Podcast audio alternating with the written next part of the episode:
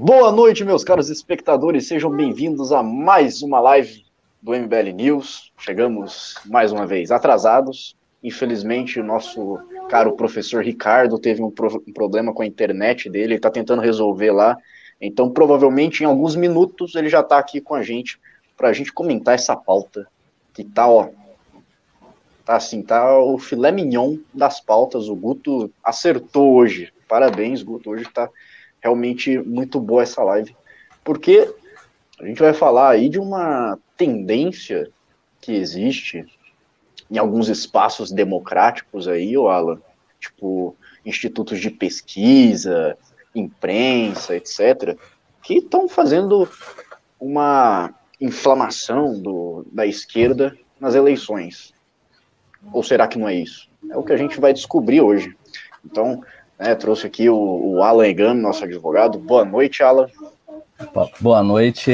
É aquele dia assim que a gente acordou triste, assim, pesado, com aquela depressão, nossa, né? Mas ao melhor estilo Guto Zacarias, que está numa fase, né, maravilhosa. Não, não soltaremos fogos, porque prezo assim pelas minhas mãos, né? E como eu também não, man- não sou bom no manejo de fogos de artifício. É uma data bem interessante, é igual aquela final de campeonato que seu time não tá jogando, mas o rival perde, sabe? É uma maravilha, assim, só tem pra curtir e tirar sarro. É assim que a gente... Ah, não, hoje, hoje foi só, só tristeza no Leblon, viu? Tá meio silenciosa a região lá. E olha só quem que chegou aqui pra compor essa bancada maravilhosa que vai falar sobre tudo isso, sobre essas análises que nós precisamos. Temos aqui Olá. professor Olá. de filosofia, Ricardo Almeida. Boa noite, Ricardo. Boa noite, meus caros, boa noite. Acho que, eu acho tava, que você eu tava relendo uma, Eu estava relendo uma matéria aqui, muito bonita, tocante até, que o Globo escreveu, sobre um amigo que eu tive em Salvador, que morreu na Cracolândia. Morreu na Cracolândia, de vício de droga. Filha de sarda, entre a dor da saudade e a esperança do amanhã. Recomendo a todos. Matéria é impressionantemente bem escrita, muito bonita, muito verdadeira. Um negócio assim, um show de jornalismo. E olha que é uma raridade eu ficar elogiando jornalista, que eu não gosto da raça. Mas essa matéria é muito bonita. E mostra o problema lá da Cracolândia. É isso aí, fica a recomendação para vocês. E outra recomendação também é vocês deixarem o dedo no like. Deixa o dedo no like aí para você ajudar essa live a chegar a mais pessoas, para a gente aumentar a nossa comunidade aqui. Por quê? Porque hoje nós temos uma pauta aqui cremosa, que a gente vai falar é, principalmente do resultado das eleições em São Paulo, é, talvez em Recife também, e Porto Alegre. Por quê? Porque teve uma discrepância enorme entre o que apontavam as pesquisas e o resultado nas urnas. Então eu vou começar aqui com a primeira pauta, falando sobre a derrota de Manuela D'Ávila e Guilherme Boulos no segundo turno. Vamos lá. As atenções estavam voltadas para duas capitais em especial, Porto Alegre e São Paulo. Nas duas cidades, candidaturas do campo da esquerda radical estavam disputando com perspectiva de votação expressiva. Bom, esse texto eu acho que deve, deve estar bem longo aqui. A questão é, né, no, na véspera das eleições, nós podemos ver que a Manuela D'Ávila, ela virou nas pesquisas da, da Ibope, né?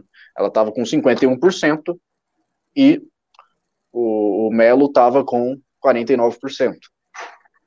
Só que, como nós vimos, como todo mundo acompanhou, o resultado na urna foi diferente.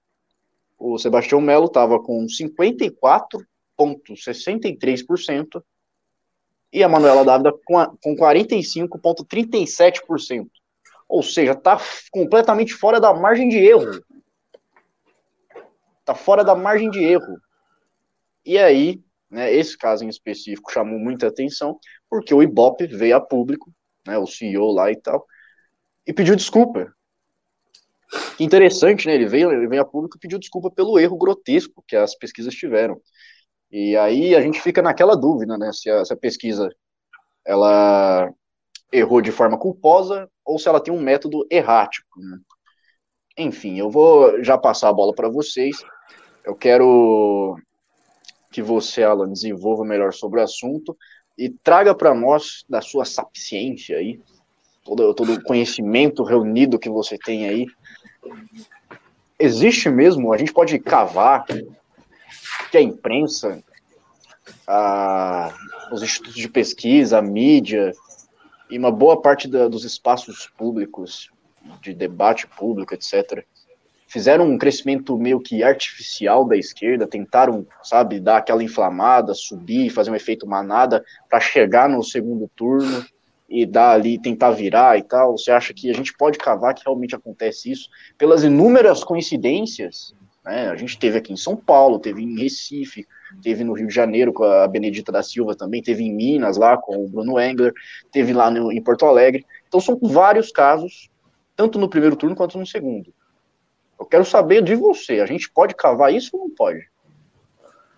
Olha, é uma afirmação difícil de fazer enquanto não houver provas e, e algo que possa ali ser mais é, claro, né? Mais, é, como é que a gente pode falar, né? Assim, uh, não tem nem palavras para não, para não, não cometer nenhuma leviandade e também para não ser processado, mas... É, de qualquer forma, o que a gente tem são os resultados, e pesquisa vive de credibilidade e resultado, não tem muita opção, né? Pesquisa, ele não é um instituto acessório que, que é meramente ilustrativo, não, tanto que a legislação é, ela é bem rigorosa em relação a essa atividade, né? Então, assim, o que que acontece?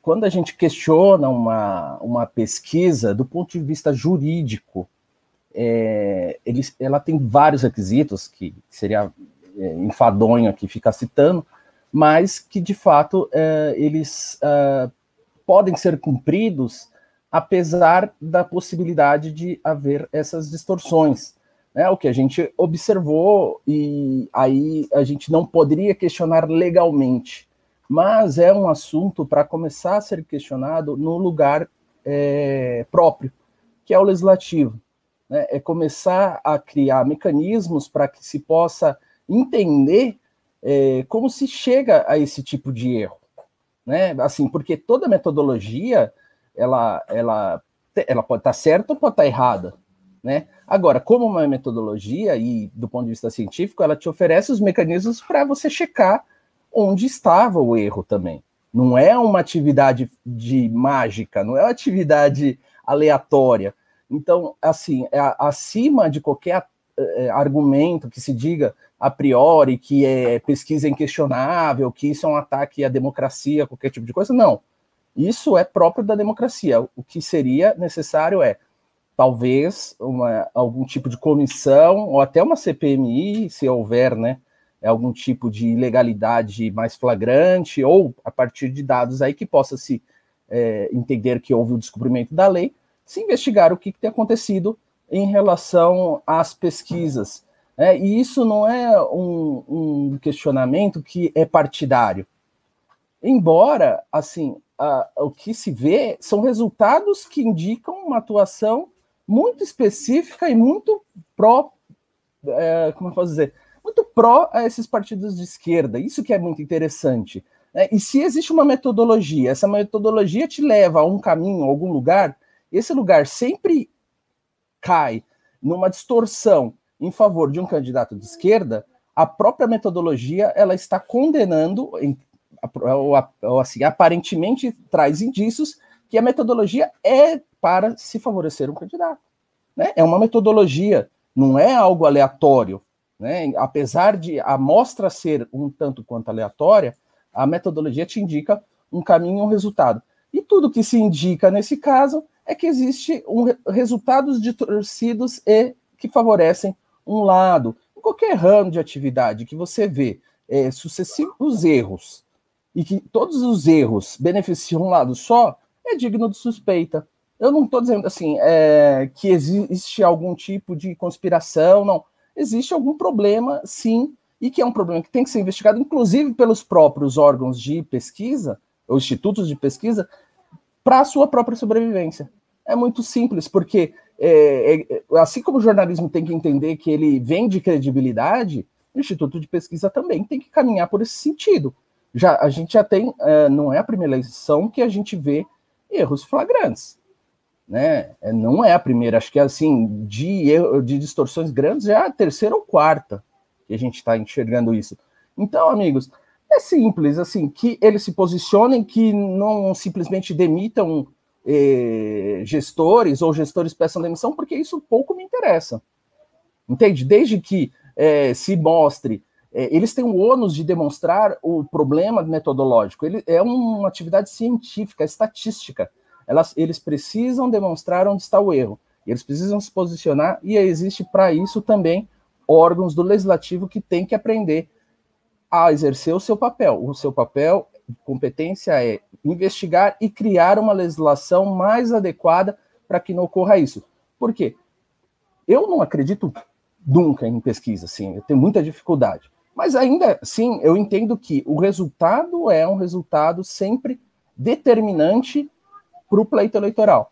Então, a gente tem que, é, pelo menos, que, que não se leve o resultado é, a sério, mas que os efeitos da pesquisa sejam é, um pouquinho mais controlados, porque aí você vai ter um equilíbrio democrático no pleito, na disputa, que ela é muito sensível, especialmente na formação de opinião a partir do candidato que está à frente, muito à frente, tem variações, né? Você vê alguns casos e a gente pode analisar depois cada caso, São Paulo, o que uma pesquisa influencia, Rio Grande do Sul, Rio de Janeiro, e outros que os institutos de pesquisa erraram e podem ter sido determinantes para criar uma impressão futura para outras eleições, que também é um problema, não é só para de agora, mas sim para daqui dois anos, talvez, tenha se criado um personagem que jamais existiu, só a partir do discurso e de dados altamente equivocados. Muito bem. É, olha só, pessoal, tem um negócio muito chato no YouTube, que se chama algoritmo. E o algoritmo do YouTube, quando você dá aquele likezinho, quando você aperta o botão aí, ele pega esse, essa live, esse vídeo, e manda para outras pessoas. Ele recomenda para outras pessoas porque ele vê que você está gostando. Então ele trabalha desse jeito. Então se você mostrar que está gostando dessa live, deixar o seu likezinho aí, essa live vai chegar para mais pessoas, a gente vai ter uma interação muito mais bacana aqui. É, antes de você, Ricardo, primeiro eu gostaria de, de falar aqui, tendo em vista os erros que aconteceram nas eleições de dois mil e dezesseis, tanto no Brasil quanto nos Estados Unidos, em dois mil e dezoito também, e agora nas eleições de dois mil e vinte, esses noventa e cinco por cento de confiabilidade são a, a porcentagem menos confiável que eu já vi na minha vida. Porque são muitos erros, cara. São muitos erros. Agora, é, além de você discorrer aí sobre é, a gente cavar se há isso, eu quero que você diga também o que, que você acha dessa história. Tem uma intencionalidade por trás ali? Ou é um problema metodológico? É um problema que a gente não conseguiu identificar ainda? É, assim, eu, eu subscrevo inteiramente a opinião do, do Alan. Eu acho que antes da gente fazer uma, um juízo sobre se há uma intenção ou não há uma intenção, se é uma coisa objetiva, se não é subjetiva, acho que a primeira coisa que tem que se fazer, se a gente quer abordar isso de maneira séria e científica, é averiguar qual é a metodologia que eles estão utilizando e submeter essa metodologia ao crivo de uma pequena equipe de matemáticos e estatísticos que a gente saiba que não seja de esquerda, enfim, que sejam pessoas normais, digamos assim, e que possam fazer isso. E aí eu tenho, eu, eu tenho uma pergunta. É, a metodologia dessas pesquisas fica disponível para qualquer um acessar ou não? Fica. Fica, fica. disponível, Alan? Fica no T S E. Pode. Ah, então qualquer pessoa pode acessar? Pode. Agora, o cidadão é, pode?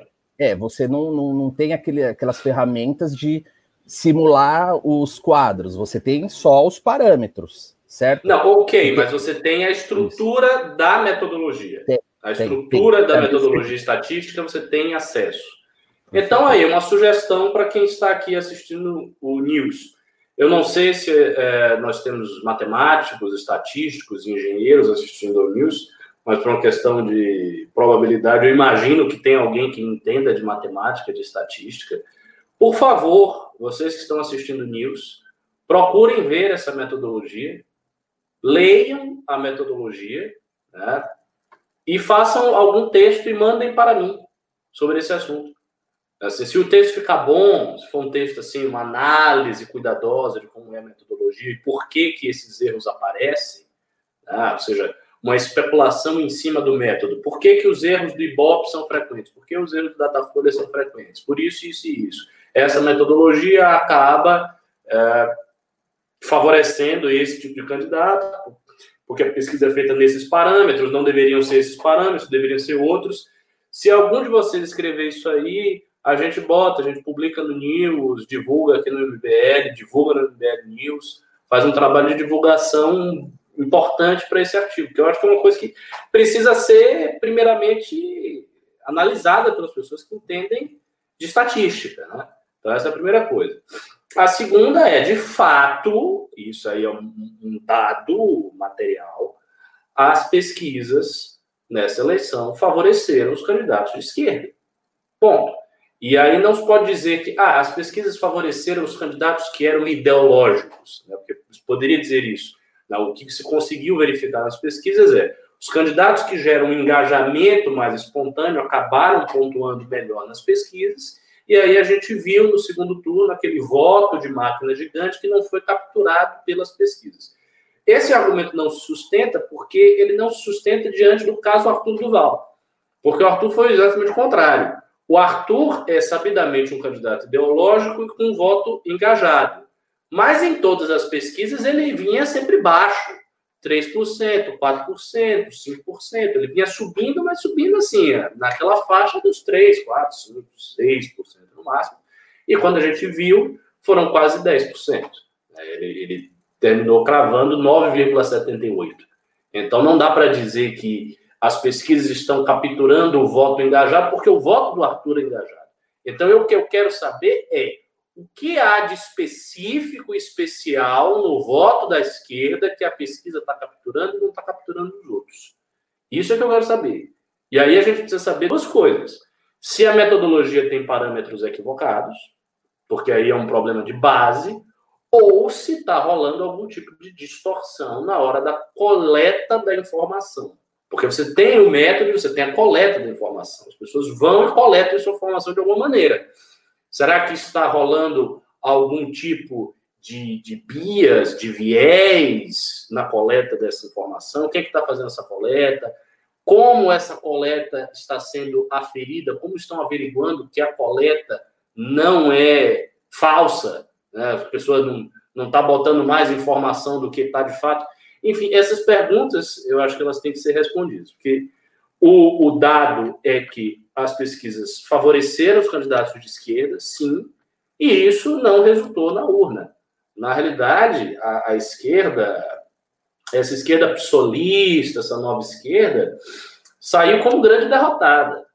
Evidentemente, os seus formadores de opinião querem transformar essa derrota numa vitória. Dizer, não, mas nós fomos para o segundo turno, né, em várias capitais. Ele foi, sim, vocês foram para o segundo turno em várias capitais, vocês perderam, então... Ir para o segundo turno e perder não é exatamente uma vitória acachapante. Né? Principalmente porque a gente está falando de partidos com uma certa tradição já, com certo tempo. O P SOL já está há bastante tempo aí nesse negócio. Então a gente está falando do P SOL, a gente está falando do P C do B, da Manuela D'Ávila, né? A gente está falando da Marília Reis, que perdeu também para o João Campos, para o P S B. Então a gente está falando de vários partidos que já tem um tempo aí, que foram para o segundo turno, muito amparados pela mídia. É, houve quatro candidaturas de esquerda que a mídia colaborou, né? A Manuela, o Boulos, a Marta Rocha e a Marília Reis. Quatro candidaturas que foram... Ah, não, uma delas nem foi, na verdade. A da Marta Rocha não foi, porque o segundo turno lá foi o Crivella e o Paes. Então, ela nem, ela nem foi para o segundo turno. E os que foram... Esses três, o Boulos, a Manuela e a Marília, os três perderam. E, em especial, o Boulos perdeu com uma distância grande, perdeu com uma distância de vinte pontos na frente. Ele não perdeu apertado como o Haddad perdeu. Por exemplo, o Haddad perdeu muito mais próximo, embora não tão próximo, mas muito mais próximo do que o Boulos perdeu aqui em São Paulo. O Boulos perdeu em São Paulo com uma distância maior do que o Haddad teve com Bolsonaro. E nós estávamos em dois mil e dezoito, no auge da onda, no auge da onda bolsonarista, no auge da queda do P T, etc, etcétera. Então, o que eu interpreto dessas eleições? Eu acho que é, uma coisa óbvia, né, que todo mundo vai dizer, os partidos ditos de centro ou os partidos tradicionais da política brasileira foram grandes vitoriosos nessas eleições. Então, a julgar pela quantidade de pessoas que eles... Porque há duas maneiras de governar. A quantidade de cidades que venceram e a quantidade de pessoas que estão nessas cidades. Então, vencer, a, vencer capitais tem o seu ativo, que é vencer uma cidade que tem uma população maior e, portanto, conta mais em futuras eleições majoritárias. E quem realmente se deu bem foi o D E M, uh, o P S D B, o P M D B, uh, o, o, o P T, o Republicanos. Uh, o P T não foi bem, né? Mas também eu não acho que foi uma, uma tragédia sem tamanho, até porque em dois mil e dezesseis o P T também não tinha essas capitais todas. O P T nunca foi um partido de ter várias capitais. Até nos lugares onde o P T tinha o governo do Estado, não tinha capital, como é o caso da Bahia. Da Bahia, o P T já tem um bom tempo no governo do Estado, né? Já faz o quê? Mandar de Wagner, Wagner, Rui, Rui, quase o quê? Uns quinze anos, quatorze anos no governo do Estado, e nunca conseguiu a cidade, sempre perdeu a capital. Então é possível também ao P T ter, né, o Estado e não ter a capital, desde que ele consiga uh, ir bem no interior. Eu não sei, eu não sei exatamente as informações do interior, não sei quantas capitais ou quantas cidades do interior o P T conseguiu levar. Eu lembro que houve uma queda muito drástica, que foi a queda de seiscentas e poucas prefeituras para duzentas e poucas prefeituras, que é a situação do P T. E aí eu não sei se dessas duzentas ele caiu mais. Essa informação interessante. Se alguém puder me trazer aqui por Pimba, eu agradeço. Eu não sei se dessas duzentas ele caiu mais ou se ficou mais ou menos ali na faixa de duzentas prefeituras.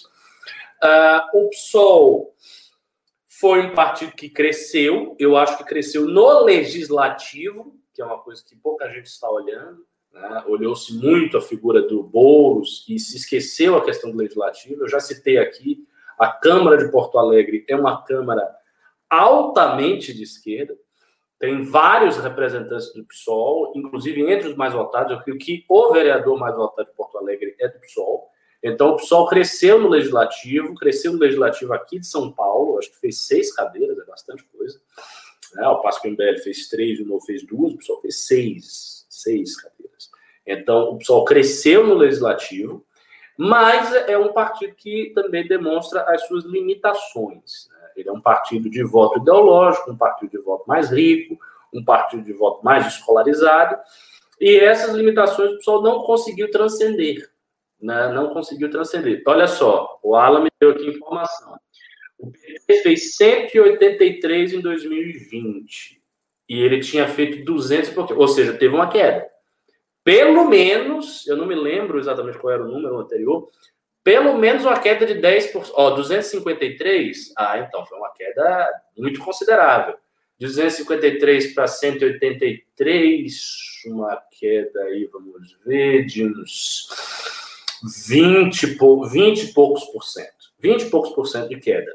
Não é uma, assim, o fim do partido, mas é algo a se pensar. Então, eu acho que o P T vai vir muito preocupado para dois mil e vinte e dois. E acho que mais do que nunca, sobretudo por conta desse resultado, de todo o histórico recente que a gente tem, o P T não vai abrir espaço para uma candidatura de esquerda, Boulos e fulano, Flávio Dino e esse cara. Eu não acho que isso vai acontecer.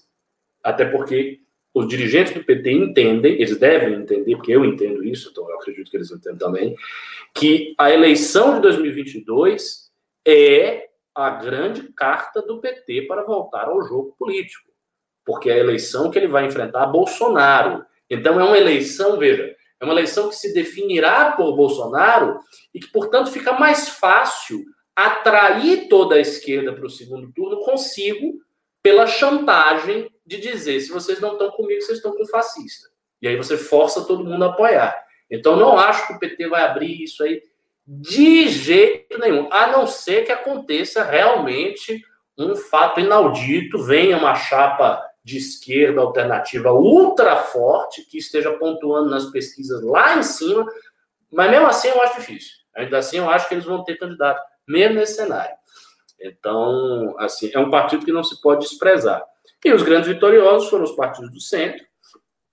A direita ideológica não foi muito bem, com exceção do M B L. O Novo não teve uma, uma performance boa. Lá em Salvador, por exemplo, o Novo não conseguiu eleger uma menina que teve voto para entrar tranquilamente na Câmara de Vereadores, a Priscila Chamas. Ela teve cerca de seis, quase seis mil votos e dava para ela entrar. E ela não entrou porque o partido não fez o coeficiente.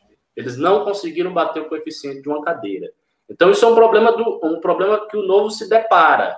Como o Novo vai fazer os coeficientes para federal e estadual em dois mil e vinte e dois? Porque vai ser difícil. Vai ser difícil. E hoje o Novo tem nove federais. É muito. Será que ele vai conseguir bater coeficiente de nove federais espalhados nos estados? Não sei. Eu acho que hoje, dada a situação que ele está, não conseguiria. Se a eleição fosse daqui a quatro meses, não conseguiria. Então, o Novo vai ter que repensar a sua estratégia política, o seu modo de colocar-se politicamente. E o M B L, eu acho que tem que continuar na linha que fez aí na eleição, porque foi boa. A única, o único problema da campanha do Arthur é o fato de que ela foi feita em cima da hora, como costumam ser todas as coisas do M B L. Mas isso aí é um, mais um problema psicológico dos fundadores do movimento que qualquer outra coisa. Então, é isso a princípio. Olha só, cara, o pessoal aqui que tá assistindo tá de parabéns, tá? Mais de mil pessoas, oitocentos likes, não, não bateu mil likes ainda, mas tá, ó, tá redondinho, tá bonito, vamos continuar essa live aí, porque é o seguinte, é, no primeiro turno, Ricardo, a gente já tava fazendo lives aqui, a gente já tava analisando as pesquisas, e uma coisa que a gente percebeu, eu, se não me engano a gente falou na, nas lives também, é que só tava tendo crescimento na esquerda. As, as pesquisas elas só apontavam o crescimento do Tato, do Márcio França e do Boulos. E a Vera Lúcia do P S T U, que não teve voto, praticamente. O P S T U era a grande rival, não existiu. Arthur, né? Estavam ali, meio... Nossa, é, tava ali um por cento empatados, né? Enfim, a gente viu todos os, os partidos e os candidatos de esquerda tendo ali o, o mínimo crescimento que, que, que seja, né? E o resultado nas urnas mostrou que não era bem isso, né? As, as pesquisas não conseguiram acompanhar o crescimento do Arthur, não conseguiram acompanhar também o, o nível do derretimento do, do Russomano, porque também não estava dando só dez por cento para ele, estava dando um pouco mais. E aí, um dia antes, eles vão lá, dão quatro por cento para o Arthur e vinte e cinco por cento para o Boulos. No segundo turno, a gente vê se repetiu o padrão. Então, é, a gente já falou aqui que realmente não dá para cavar, não dá para cravar, na verdade, se teve uma intencionalidade, se teve alguma coisa com uma direcionalidade da consciência do, do sujeito ali, falar, não, vamos, vamos beneficiar a esquerda. A gente não tem como dizer isso, mas eu quero saber de você, Alan. A gente viu essa máquina, né, dos institutos de pesquisas fazendo isso. A gente viu a imprensa fortalecendo, sim, Boulos, Manuela D'Ávila. E a gente viu ali, né, o jornalista paparicando, não sei o quê. Muita, a elite artística apoiando em peso. E tudo, tudo isso daí a gente viu um crescimento.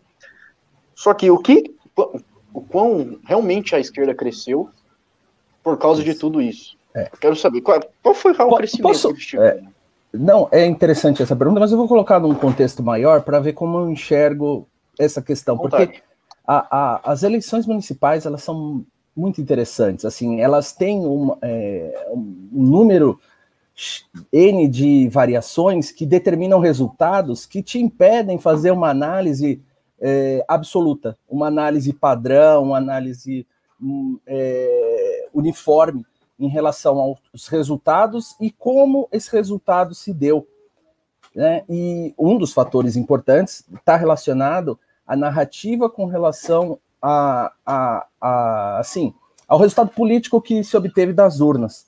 Né? E, e isso parte muito da imprensa, que quer, sim, não só é, ter essa participação, eles têm essa síndrome de querer determinar o futuro das coisas, interferir no, num processo é, eleitoral, decisório, como se eles fossem mais iluminados do que os seres humanos comuns que, que votam também.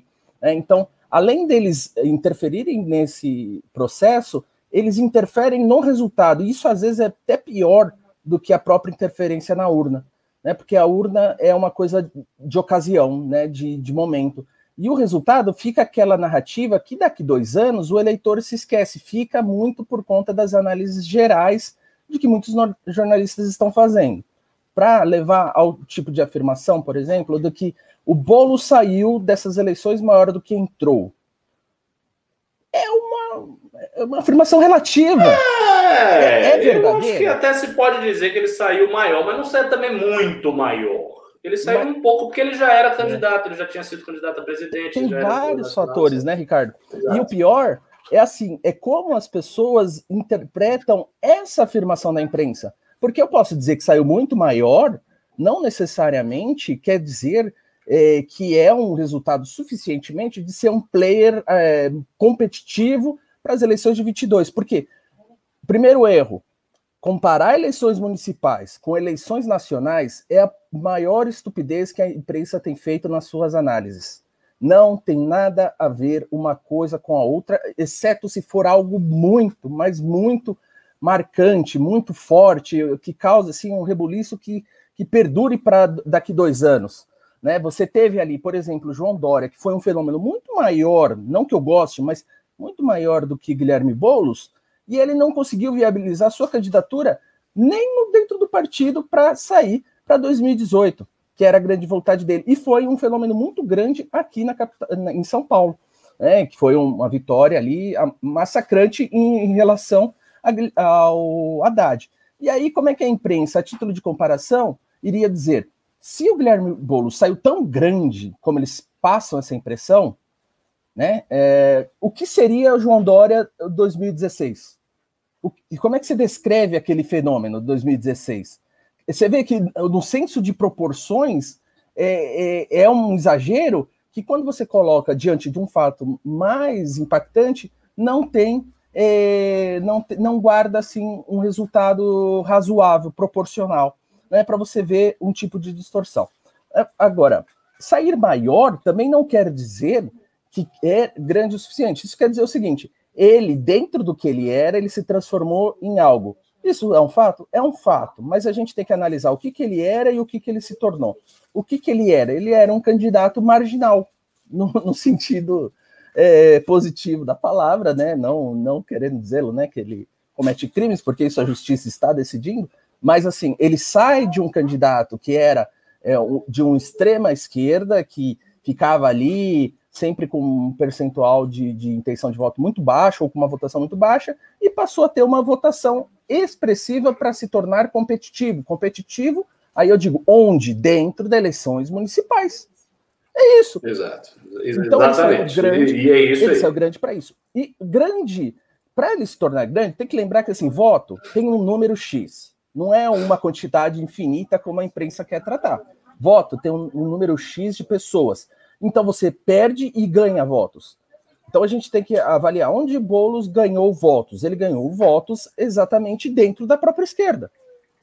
Então quer dizer, ele saiu grande dentro da esquerda. Não quer dizer que ele está grande o suficiente uhum. para combater os outros partidos. Porque no resultado majoritário ele tomou um pau gigantesco. Sim. É isso que é o fato.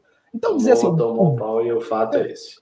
O grande vencedor, quem que é o grande vencedor? O grande vencedor comparar é aquele que... municipais com eleições nacionais é, é a maior é, que a é imprensa a... tem feito. Opa, eu tô dando um lump aqui. Agora, é assim, uh, não, beleza. Uh, o que a gente vê é, em relação ao, ao, ao, ao que se diz, em relação ao grande vencedor, o grande vencedor é aquele que é diplomado, ali em primeiro, oh, dia dois de janeiro do ano seguinte às eleições. Desculpa, eu não, eu não tô louco o suficiente para dizer que o perdedor foi o grande vencedor, isso não existe. Isso é uma notícia que a imprensa inventa, pô. Sabe, é isso que eu tenho raiva. Agora, É, esses determinantes, e para dizer só uma questão técnica das eleições que as pessoas, para ajudar, assim, nosso telespectador, ele não quer só que eu fique repetindo os resultados. O que, que eu posso dizer em relação à eleição municipal? Eu já venho dizendo há algum tempo, o Russo está aqui, o Ricardo sabe. Eleições, ele tem uma, tem uma, uma ciência por trás disso daí. Dentro da escola de Chicago, por exemplo, eles são empiristas, às vezes até no mau sentido, mas eles têm critérios que determinam ah, comportamentos. Ele é uma ciência que analisa empiricamente comportamentos sociais. E o próprio uh, Anthony Downs, que fala sobre isso, a, a análise econômica, né, na democracia, né, ele cita os modelos. O que, que é absoluto dentro de umas eleições? É a questão do custo de informação. E nas eleições municipais, por isso que eu falo que é diferente da nacional, o custo de informação das eleições municipais, ele é muito importante, mais do que o, o nacional, porque o, o nacional tem um fator ideológico muito forte. Então, o que, que acontece? O eleitor municipal, ele, quando ele olha para o candidato, ele olha no, em, em dois pontos. Ele analisa assim: eu tenho o meu, minha cota de sacrifício pessoal em prol do bem comum para fazer a votação, certo? Agora, essa cota de sacrifício, ela é limitada justamente pelo meu interesse em ter beneficiado pelo candidato local. Então, o que, que acontece? É, o discurso ideológico, ele exige uma alta dose de sacrifício pessoal em prol de um bem comum abstrato. E o candidato, como, é, como era o Covas, que é o contrário do Boulos, ele te oferece o resultado imediato ali, pessoal,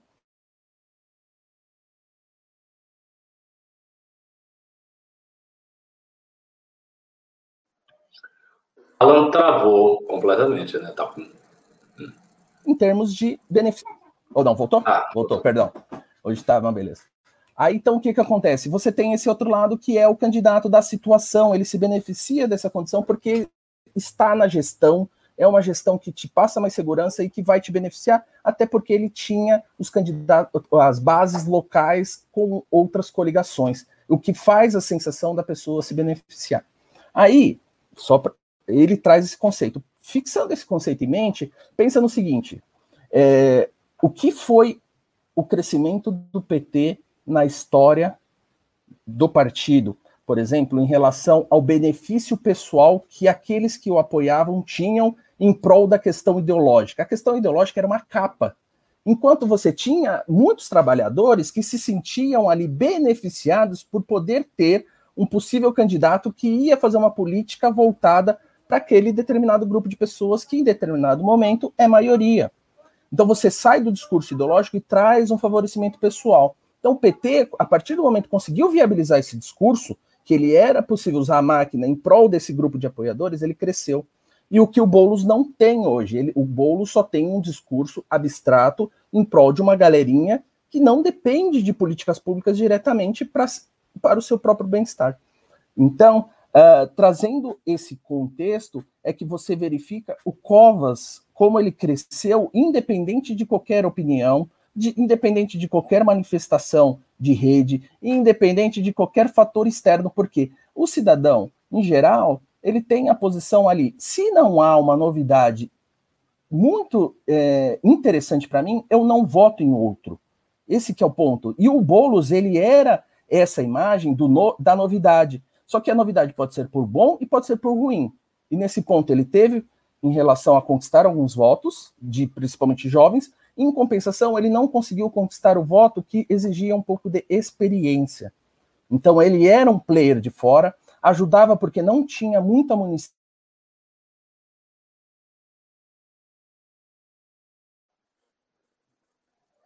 Travou.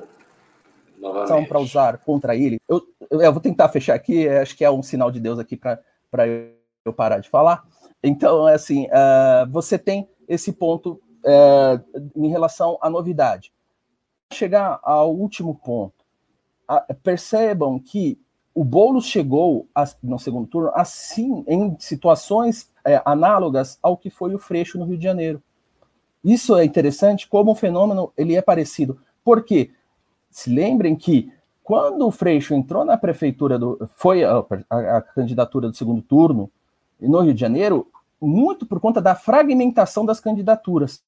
E se você olhar bem, é, não havendo essa fragmentação entre Celso Russomano, França, Arthur do Val e etcétera, possivelmente teria um segundo candidato que não seria o Boulos. E você vê que, que aí você consegue medir exatamente o tamanho dele nessas eleições. Será que ele era tão grande assim? Ou os outros que poderiam fazer um candidato maior se quebraram em vários? Né? Então, é, o que você pode analisar é que o Boulos, por uma circunstância, foi ao segundo turno. Essa circunstância foi beneficiada pelo um apoio maciço à imprensa e favorecida pelos seus adversários que dividiram candidaturas, que é um, um fator muito importante nas eleições municipais e em outro contexto nas eleições nacionais, que amarra com o que o Ricardo falou em relação ao P T. Quer dizer, ele é competitivo se ele tiver que dividir espaço com o P T? Será que ele é tão grande assim que ele saiu maior do que o P T? Eu acho que para daqui dez anos, sim. Daqui vinte anos, talvez. Agora, é, esse que é o ponto. Então, será que o Boulos saiu tão grande? Para a gente começar a contestar essas falsas afirmações, essas análises globais, assim, vaticinando algo que não expressam efetivamente todos os detalhes, todas as circunstâncias que chegaram ao resultado dessas eleições. Assim como a gente pode falar da direita quanto ao Novo, né? O Novo, ele pode falar, explicar o seu crescimento por fatores específicos e locais dos seus candidatos, e não necessariamente pela sua estrutura local, que saiu muito manchada, saiu muito criticada por conta é, de todos os problemas que foram apresentados durante as campanhas, e prejudicou a, o próprio partido, que candidatos é, com, é, com bastante competitivos, com, eu não lembro a candidata que o Ricardo citou, mas eu cito a, a Letícia Arsênio, que teve uma votação animal ali no Rio de Janeiro e não entrou por causa do Novo, Rodge, Rodrigo Marinho, que fez um, uma, uma votação muito maior do que vários candidatos, inclusive os pelegos do, do bolsonarismo, mas não entrou justamente por causa do Novo. Para verificar que assim, não dá para analisar o Novo eh, nacionalmente. Analise pontualmente e vejam qual candidatura deu certo. O, to, o Thomas, o nosso, né, o Tomás de, de São José, né, você analisa ali o Gaspar, que ganhou ali. É questão pessoal, não tem nada a ver com o Novo. Desculpa, ou tem ajuda, mas o Novo mais afundou os candidatos do que trouxe benefício para eles. É complicado. É, o Novo teve, teve problemas de gestão interna, problemas internos de conflitos de interesses ali. A gente viu que eles podem ter consequências eleitorais gravíssimas. Gravíssimas, como a gente viu que realmente aconteceu. E também ninguém sabe muito bem qual que é o problema que tem lá dentro, é meio obscuro assim, mas é, é justamente o oposto do que o, o Novo se propõe a ser. É extremamente burocrático. É o que eu posso falar, é extremamente burocrático num partido que se, se diz liberal. Então, se, se não rever isso daí, eles vão ter muitos problemas no futuro, porque né, eles têm é, um caminho muito longo para andar ainda. E como eu sempre falo, o partido político, geralmente você tem que pensar ele como uma franquia, como um projeto de longo prazo, mas que também tem, tem uma data ali, então você pensa como é, vai ser a ascensão e tudo mais, para tentar desenvolver as melhores estratégias possíveis para aquele partido. Então, qual será exatamente a estratégia do Novo? O que, que eles estão pretendendo? Enfim, é, a gente já começa a pensar também que o Novo não tem ninguém para dois mil e vinte e dois, a presidência, por exemplo, né? Provavelmente vai, vai ter alguns para governador ali e tal, o, o Zema provavelmente vai tentar se, se reeleger, mas não só no Novo a gente já começa a ver uma escassez de, de candidatos, também na esquerda, que, quem, quem pode vir, né? Como eu tinha dito antes da, das eleições, se o Boulos ganhasse, ele iria sair para a presidência, se ele perdesse, ele iria sair para a presidência também, porque não tem ninguém. É o Boulos, não tem mais outra figura ali que dê tanto destaque no P SOL, por exemplo. Aí ah, você tem outros partidos que... Oi? Não, não, não eu concordo. Tá eu, eu sou... O nove D. Ah, mas o nove... Ele não vai. Não dá para contar ele também, porque ele não tem direitos políticos, né? Ele, é, ele ainda é, é, é condenado, né? Mas enfim, ele pode conseguir restaurar isso aí. O Gilmar Mendes está aí para isso, mas é, a gente vai, vai ter que ver em dois mil e vinte e dois. Mas vai vir quem? Tem o Flávio Dino, que também perdeu. Sinceramente, sinceramente, se eu fosse o P T, seria o Rui Costa, governador da Bahia. Porque, assim, a Bahia é um dos maiores colégios eleitorais. Fora do Sudeste, é um colégio eleitoral grande. O Rui Costa não vai poder se reeleger ao governador, porque ele tem dois mandatos. Então, ele vai ter que fazer a campanha do cara. E, provavelmente, o sucessor dele vai ser o Otto Alencar. Se ele sai para presidente, ele alavanca a campanha na Bahia, fazendo frente ao grupo da Semineto. Ele é um cara que, na Bahia...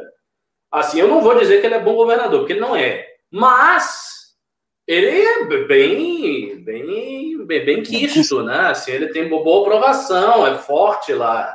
Então, assim, ele está fazendo a propaganda direito. Então, sinceramente, se eu fosse... E outra coisa, ainda teria a carta do Nordeste. Outro nordestino, Nordeste unido. Nordeste foi a grande região onde Bolsonaro sempre levou pau desde o princípio. As outras acordaram, mas o Nordeste já tinha acordado há muito tempo. Tudo conversa mole, não é, não é por isso. Mas eles podem criar toda uma mística de que o Nordeste já entendia quem era Bolsonaro, e aí fazem isso em torno do Rui Costa, botam lá um vice, né, forte também, e vão para cima. E eu acho que seria uma chapa bastante competitiva. Bastante competitiva, chapa experiente, boa de mostrar coisa que fez, coisa que o Boulos não tem, porque o Boulos não tem experiência. Então, o Boulos seria puro discurso ideológico, sem nada para dizer eu construí, eu fiz isso, eu fiz aquilo, eu resolvi tal coisa. Enquanto o Bolsonaro estava aí dizendo que era tudo gripezinha, eu estava fechando o Estado, o que ele fez, de fato. Então, assim, tem muitas... Eu acho que seria um nome excelente para o P T. Mas vamos ver, né, o que a, a burocracia do P T vai, vai decidir. Mas esses caras devem já estar tá pensando loucamente nisso aí. Na eleição, quem é que eles vão votar. Sim. Agora, tem essa peculiaridade que eu, que eu sempre aponto aí, Russo, que é o seguinte. Como a eleição vai ser em torno de Bolsonaro, o ponto fundamental não é quem vai estar tá ou não vai estar. Tá, é quem vai conseguir passar para o segundo turno junto com o Bolsonaro. Bolsonaro não ir para o segundo turno é muito difícil, a não ser que a gente tenha dois anos de uma tragédia sem tamanho. Se não for o caso, se ficar mais ou menos nesse marasmo, ele vai para o segundo turno. Com quase certeza ele vai, porque ele está com a caneta na mão, ele vai usar descaradamente tudo que ele tem direito, porque ele é um cara que não tem pudor para isso. Então, o dinheiro que ele tiver, ele vai socar em obra aí, fazer tudo, falar para o agora aqui é a eleição, pau, pau, pau, pau, pau. Não vai ter pudor nenhum em relação a isso. Então, eu acho que ele tem grande chance de ir para o segundo turno. E assim... Apesar de ele ter derretido na direita, ele ainda tem aí um voto ideológico, ainda tem uns dez, doze, quinze por cento de voto ideológico para ele, entendeu? Para ele, um... não para os candidatos dele. Não estou falando dos candidatos dele, que é transferência é outra coisa, mas para ele, ele tem alguma coisa. Então, ele vai vir com esse voto mínimo um pouco, com voto de máquina, com voto de quem está com a caneta, então provavelmente ele vai ficar no segundo turno, e aí tem o Coringa. Quem vai para o segundo turno com o Bolsonaro? Essa é a grande pergunta. Eu estou travado? Acho que foi eu que travei. Quem vai para o segundo turno? Quem for para o segundo turno com Bolsonaro, tudo muda, porque o segundo turno não é mais aquela pessoa. Então pode ser um poste, pode ser a Marina Silva, pode ser o Haddad, pode, pode ser quem for. A figura que estiver no segundo turno não, não importa tanto. Porque ela vai ser uma figura de sombra, ela será uma figura de antagonismo a Bolsonaro. Então, a questão não é a pessoa, é Bolsonaro sim, Bolsonaro não. Então, tudo se centra em torno de Bolsonaro. E aí é que eu acho o grande risco e a grande chance da esquerda voltar, que é usar esses anos de desgoverno do Bolsonaro, como eles gostavam de falar, né? Desgoverno, de desgoverno de Bolsonaro, usar isso a seu favor e capturar um voto moderado, um voto sabe? Um voto que não é de esquerda, mas que ia votar no cara, porque, pô, é, é Bolsonaro, Bolsonaro é maluco, é, vota nesse cara mesmo e tal. Aí eu não sei, eu não sei se o antipetismo, esse sentimento antipetista, será forte o suficiente para controlar isso aí. Talvez não seja. Eu já vi aqui várias pessoas pimbando neste celular, neste chat, e dizendo que votariam, prefeririam votar no P T a votar em Bolsonaro. Pessoas do nosso círculo, pessoas do nosso público já disseram isso aqui, principalmente na época que o M B L estava atacando muito o presidente. Então, se existe isso no M B L, imagine na sociedade, na grande sociedade. Será que o sentimento antipetista é tão forte a ponto das pessoas... Acho que não, acho que não é mais. E esse, o, esse é o risco. O verdadeiro o risco do, aí. O voto do, do, do, do cara que acompanha o M B L é um voto bastante ideológico também. Um pois é, teve gente de, dizendo pauta, que preferiria o Lula. É, então é, a gente é. vê que realmente é, pode ter uma virada aí. E aí eu começo a pensar no seguinte. É, se a gente for ver a economia, trinta por cento das nossas, trinta e três por cento, se não me engano, das nossas exportações vão para onde? Vão para a China, né? E o que, que tem a China? Tem um, um sujeito chamado Eduardo Bolsonaro, que tentou ser é, embaixador, que fica tretando com a China, né? A China é a única que conseguiu passar por cima nessa, nessa pandemia aí. Ou seja, o cenário econômico de dois mil e vinte e um, dois mil e vinte e dois, ele pode estar muito... muito em torno do que acontece na China. Aqui, ó, Vitor Gabriel, no... desculpa interromper, só para trazer aqui o exemplo na cara. Vitor Gabriel, P T e Bolsonaro, eu voto P T. Hum? É, principalmente se a gente tiver P T um cenário P T e Bolsonaro, assim, eu nem saio de casa, ou seja, abstenção, crescente, é foi uma crescente nessa, abstenção, eu voto P T, a situação é perigosa. Eu voto no Lula, mas não voto no bolso. Neide Macedo. Essas pessoas, elas não estão zoando. Não estão fazendo kkk, elas estão sinceras. Tem umas pessoas que dizem, não, não voto e tal, sempre Bolso aqui. Henrique, P T, Bolsonaro, Bolsonaro. Moro, presidente, P T, Bolsonaro, não voto em nenhum dos dois. Ou seja, anula, anula o voto, abstenção, não vai voltar. É uma situação muito preocupante. Realmente, a situação ideal seria... o Moro ir com o Bolsonaro para o segundo turno, ele, mas eu, eu acho isso que tá, para mim isso está cada vez mais distante, o Moro está cada vez mais diminuto como líder político. Agora teve, teve esse negócio da Odebrecht aí que você vai ler, que foi uma estupidez o que ele fez. Não, e você vai, você vai entendendo também, ô Ricardo, porque que tinha uma galera do Bolsonaro querendo votar no Boulos. Porque o é. Boulos ganhando aqui... seria, sim, uma, uma, uma forma de... Mas eu acho que não foi essa, viu? De esquerda, tem uma gestão de esquerda aqui, fazendo merda ah. em São Paulo, e é a possibilidade ideal de antagonizar ali o discurso com o P SOL, né, que seria uh, uh, o retorno da esquerda. Mas... falou tudo. Por exemplo, o Bolsonaro não tem antagonista. Quem é o antagonista hoje do Bolsonaro? Me diga. O Dória. Dória não é, não é. Mas não, ele Dória não tem um antagonista é de fraco, esquerda. O Lula então saiu, mas ele não é mais antagonista. Não tem ninguém aí de esquerda, não tem, a, não tem nem a Manuela, nem a Manuela se elegeu para fazer. Ele, mas eles também não estão fazendo. Né? Eles, eles também não estão sabendo ser antagonista também. Mas isso, o Bolsonaro é muito ruim. Assim, não tem um antagonista. É... Eles precisam de... Sabe quem faz mais antagonismo ao. fez muito mais antagonismo ao, ao, ao Bolsonaro do que a esquerda? O M B L. Não, eu sei. Mas a esquerda que não tenha tá um, uma posição maior. Mas... Ah.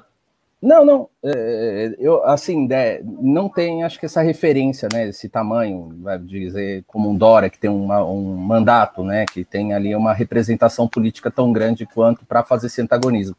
Mas, assim, voltando no, no o conceito que o Ricardo está aplicando, é o seguinte, a ideia. Vai ser uma eleição de anti-Bolsonaro.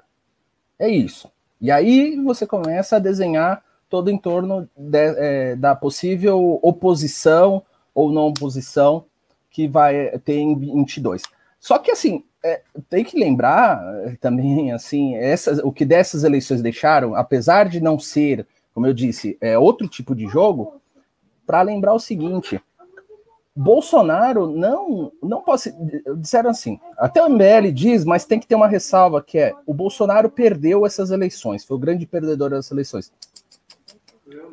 Foram os candidatos que deu uma afetada na imagem?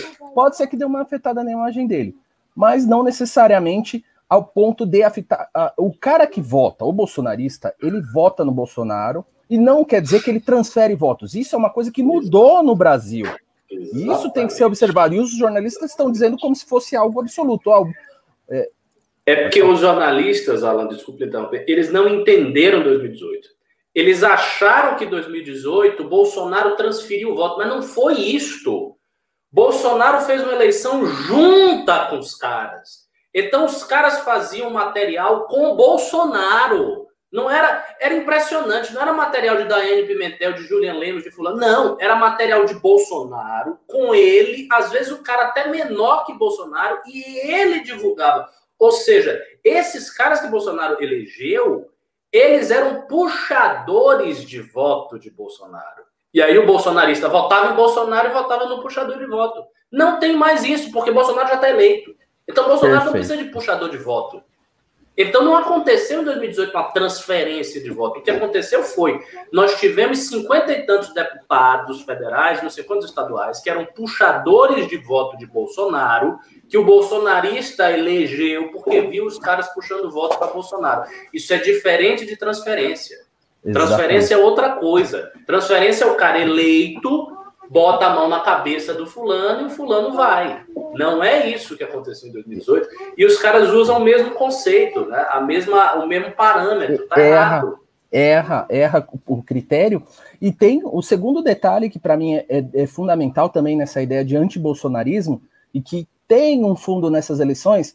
Assim, eu ainda estou para interpretar o que foram as abstenções. Eu ainda não entendi quem são é, essas pessoas, né? O nulo, o branco e abstenções. Se ele é o, é o moderado, se ele é uma parte, é um misto de esquerda moderado e bolsonarista que achou que não estava representado, eu não sei ainda, mas é, um, é uma pista importante para o decorrer aí da, das campanhas. Mas note uma questão extremamente importante. Você falou, de, eu, né, assim, para mim é o antibolsonarismo que vai dar o tom das eleições em vinte e dois. Percebam que o discurso que a esquerda diz que está fazendo sentido, que está crescendo, que é uma onda e a imprensa compra, é justamente o discurso que favorece o Bolsonaro e torna ele antifrágil, entre aspas. É o tipo de discurso que é, não atinge, assim, a população, para simplificar, a população não se sensibiliza com esse discurso de Bolsonaro genocida, tanto quanto a questão da gestão e a entrega de resultados.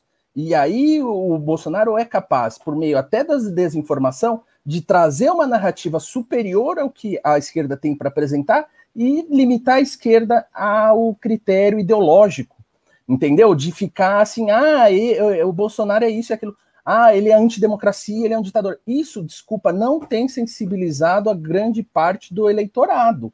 As pessoas estão insatisfeitas com o Bolsonaro é por conta do P I B, é por conta do dólar, é por conta do desempenho dele, é por conta de um pouco do centrão, que é coisas que são coisas que o próprio P T fazia lá atrás, entendeu? Eram críticas que é para a esquerda e a esquerda não comprou essa crítica para fazer ao Bolsonaro. A esquerda se limita a dizer que ele é um fascista, genocida, que não liga para vidas. E isso eu é acho não, que não... Né?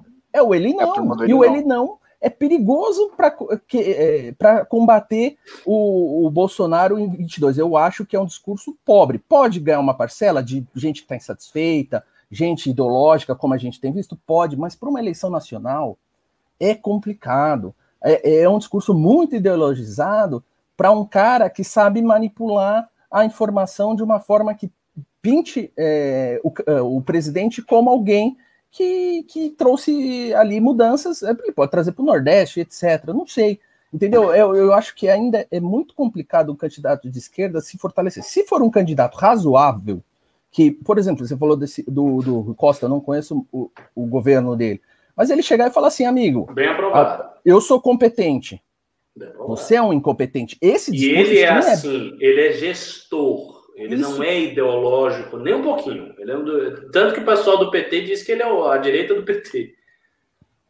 Então, entendeu? É, é esse que é o perigo para o Bolsonaro. Agora, um candidato Boulos é tudo que o Bolsonaro queria. É o que o, o, o, o Bruno Covas queria. Foi um ótimo candidato. Imagina um França contra o Bruno Covas. Aí você tem muito mais é, chance de é pensar em algo. Um Arthur, né, que tem um discurso ideológico, mas com propostas ali de mudança da situação, entende? Então, é, é para trazer esse contexto de que a imprensa está distorcendo, para trazer para o nacional, para trazer uma posição que pode até surgir um, uma terceira via, entre aspas, dentro de candidatos normais aí, que já estão na política, vamos dizer assim, né? Então, você pode ter um Tucano, você pode ter um Dória no segundo turno, que é ruim para o Bolsonaro, então por isso que ele faz é uma ruim, campanha massiva, ruim. massiva contra o, o Dória, é uma preocupação real, não é à toa que ele ataca tanto o Dória, não porque o Dória seja bom para mim, mas é porque o Dória em si oferece um discurso mais difícil dele neutralizar do que um discurso ideológico do, da, do, do petismo. Então, é, é, é a ver como isso vai se desenvolver, vai depender do desempenho econômico, mas eu acho que é nesses termos que, que devem ser a, a, a, a, analisadas para ver até onde vai É, cair, cair aí a eleição, para que lado que vai, não sei, ainda é difícil determinar com dois anos de antecedência.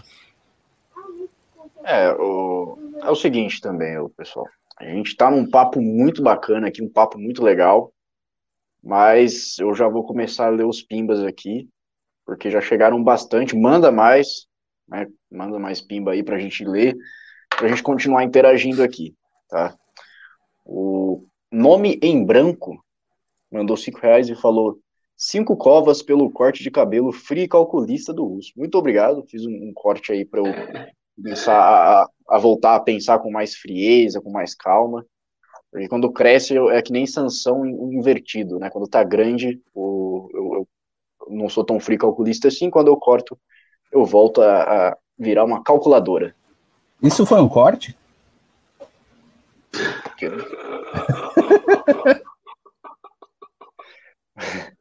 O Estevão... Tá bonito seu cabelo, você tem, você, você ainda tem cabelo, a gente obrigado, tá nas entradas aí. O Alan tá falando que ele aí tá cheio de... Ah não, o Alan tem cabelo, só que não tem cabelo disso aí.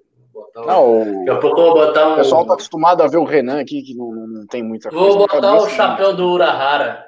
Ah, oh, meu chapéu de anime do Urahara. O pessoal vai saber identificar. Sabe identificar o personagem? Pra mim é da Mancha Verde. Não, não, não, não, não. Urahara. Personagem aí de, de anime. Hã? Não, esse eu não conheço, não. O ah, Estevão aí, o pessoal Custa... sabe, vocês são ignorantes aqui. Urahara, Love. Ah, isso aí. Ah, você não assistiu o Big Lebowski ainda. Você não pode conversar comigo. É, seu, Madruga, Custa... seu Madruga vai te falar. É, eu sou mais forte que seu Madruga. Seu Madruga é muito magrelinho, pô. Tô mais, tô mais bombadinho que seu Madruga. Ó, eu, eu acho que é a quinta vez que eu vou falar o nome dele. O Estevão Custer mandou dois reais, não falou nada, muito obrigado. O Eduardo Santos mandou um real, não falou nada também, muito obrigado. O Daniel Oliveira mandou cinco reais e falou: pimbinha errático para perguntar ao Ricardo sobre a Djamila Ribeiro e a tentativa de refutar o Gilberto Freyre. Ah, ah é, né? Eu, eu nem vi a notícia. Na verdade, eu vi o post de um amigo meu, que é da, inclusive é do movimento que não gosta do M B L, é da Nova Resistência. E aí eu vi lá um post dele falando que a Djamila pretendia refutar o Gilberto Freyre. Cara, as pessoas querem refutar quem elas quiserem. Se ela quiser escrever um livro dizendo que Gilberto Freyre defendia a democracia racial, blá, blá, blá, blá, blá, blá, ela pode fazer isso. Agora, isso é falso. Isso é falso e, assim, isso contradita diretamente o texto do próprio Casagrande de Senzala, o livro clássico dele. Eu li Casagrande de Senzala, eu sei o que eu estou falando. Em nenhum momento do texto, Gilberto Freyre diz que a colonização não foi violenta, ela foi feita por meios pacíficos. Ele não fala nada disso. Ele diz com todas as letras que a colonização foi extremamente violenta, que teve massacres, que teve estupros, etc, et cetera. Agora, é que a prosa do Gilberto Freyre é uma prosa muito compreensiva com todos. Então, assim, quando ele descreve o índio, é, é muito lindo e pitoresco. Quando ele descreve português, é a mesma coisa. Quando ele descreve o negro, é a mesma coisa. Ele, tem, ele é um, um sociólogo e um historiador, um grande estilista, e muito amoroso com o objeto da sua historiografia, com o objeto da sua sociologia. Então, você não sente, em Gilberto Freyre, aquele odor do ressentimento. Não há ressentimento ali. Mas ele não diz que não tem violência. Ele diz que teve violência, ele mostra os casos de violência. Ele, ele é extremamente realista. Sobretudo isso, Gilberto Freyre é um autor realista. E, mais do que isso, a contribuição que Gilberto Freyre deu para a causa negra é infinitamente maior do que a contribuição de Djamila Ribeiro até hoje. Você pega a grande contribuição de Djamila Ribeiro. Qual foi? Falar do lugar de fala, negritude, todo mundo fala isso. Gilberto Freyre, não. Ele deu uma contribuição capital, um negócio que dividiu, assim, antes e depois de Gilberto Freyre, a questão da teoria da miscigenação. E ele cita vários antropólogos e eugenistas europeus, ele cita vários deles, e ele vai mostrando como aquela visão é errada, como os portugueses se aclimataram bem aqui, porque eles já eram miscigenados com sangue mouro, norte da África, sim, sangue judeu, etcétera. Ele destrói a teoria do Brasil louro, ele destrói a teoria da, a, a, a, da do, do, do medo do brasileiro de ser miscigenado, a ideia de que a miscigenação é aquilo que fazia o, o Brasil ser um país atrasado. Ele arrebenta com essa teoria definitivamente para todo sempre, nunca mais voltou essa teoria a rigor, e isso se deve à Casa Grande e Senzala de Gilberto Freyre. Então, essa contribuição para a causa negra, para a causa de quem é de cor, quem é pardo, etcétera, é gigantesca, é imensa, é inenarrável. E aí vai o negócio da Djamila Ribeiro falar de Gilberto Freyre, manda ela passear. É, é, aí, eu... é, é só ver... Só para citar, Ricardo, grandes intelectuais de esquerda tentam, tentam refutar... Há muito tempo, há décadas, desde Florestan Fernandes que vem disso aí. E como tem uma estatura intelectual muito maior, não é porque é ela ou porque seja de esquerda, não é, é assim, não, não tem coisas que são fáceis, né? E, e, e tem que... As pessoas têm que entender as dificuldades da questão ideológica. É, intelectual, que se você mistura pedologia, você vai apanhar feio, esse que é o problema. Você querer refutar é, o, o Gilberto Freyre intelectualmente já é quase que impossível, né, porque é um dos grandes intelectuais que a gente tem, e agora, refutar intelectualmente com viés ideológico, aí é muito difícil. É, é porque se criou esse mito mesmo, se criou é. esse mito, e eu vejo todos esses caras do movimento negro e tal, sempre que eles vão falar de Gilberto Freyre, sempre dizem isso. Não, porque Gilberto Freyre defendia a democracia racial no Brasil. Porque Gilberto Freyre diz, disse que a colonização brasileira não tinha violência. Porque Gilberto Freyre... Tudo mentira. Você lê Casa Grande Senzala, está lá, tudo explícito, ele é bem claro em relação à violência, ele não diz que não teve violência, ele não, ele não diz nada disso. Nada disso. Agora, ele diz uma, uma coisa que o movimento negro não quer aceitar. Ele diz... que a miscigenação brasileira, o fato de que o português veio e trepou com a Índia, e trepou com a mulata, e se casou e se misturou de várias maneiras, fez com que o nosso país não apresentasse os traços de racismo segregacionista que os Estados Unidos têm. E isso é verdade.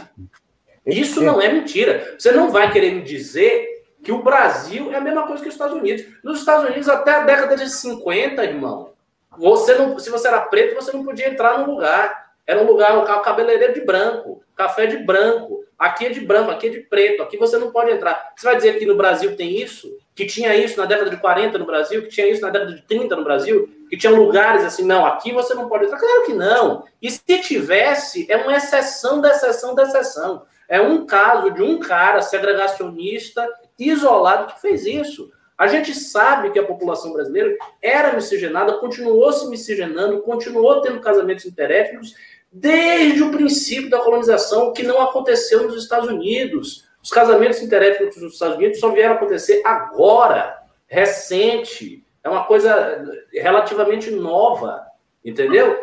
E aqui no Brasil não, é uma coisa arquivelha. Agora, você dizer que ah, é a mesma coisa... Então, isso, no fundo, revela que o autor é racista. Ah, isso é conversa da fiada. Maravilhoso, tá? Maravilhoso. Quem, quem faz corte aí, tá no Fábrica, que eu vi que tava assistindo, corta essa parte aí, coloca. É, pode cortar eu... e pode enviar aí pra essa da Djamila aí, essa minha aí. E o Daniel Oliveira aqui, o cara mandou um cinquinho aqui e recebeu uma baita de uma resposta dessa. O cara, o cara se deu bem nessa noite. O Thiago Cardoso mandou vinte reais e falou: pimbinha só para lembrar que Joe Biden ainda não é o presidente eleito dos Estados Unidos.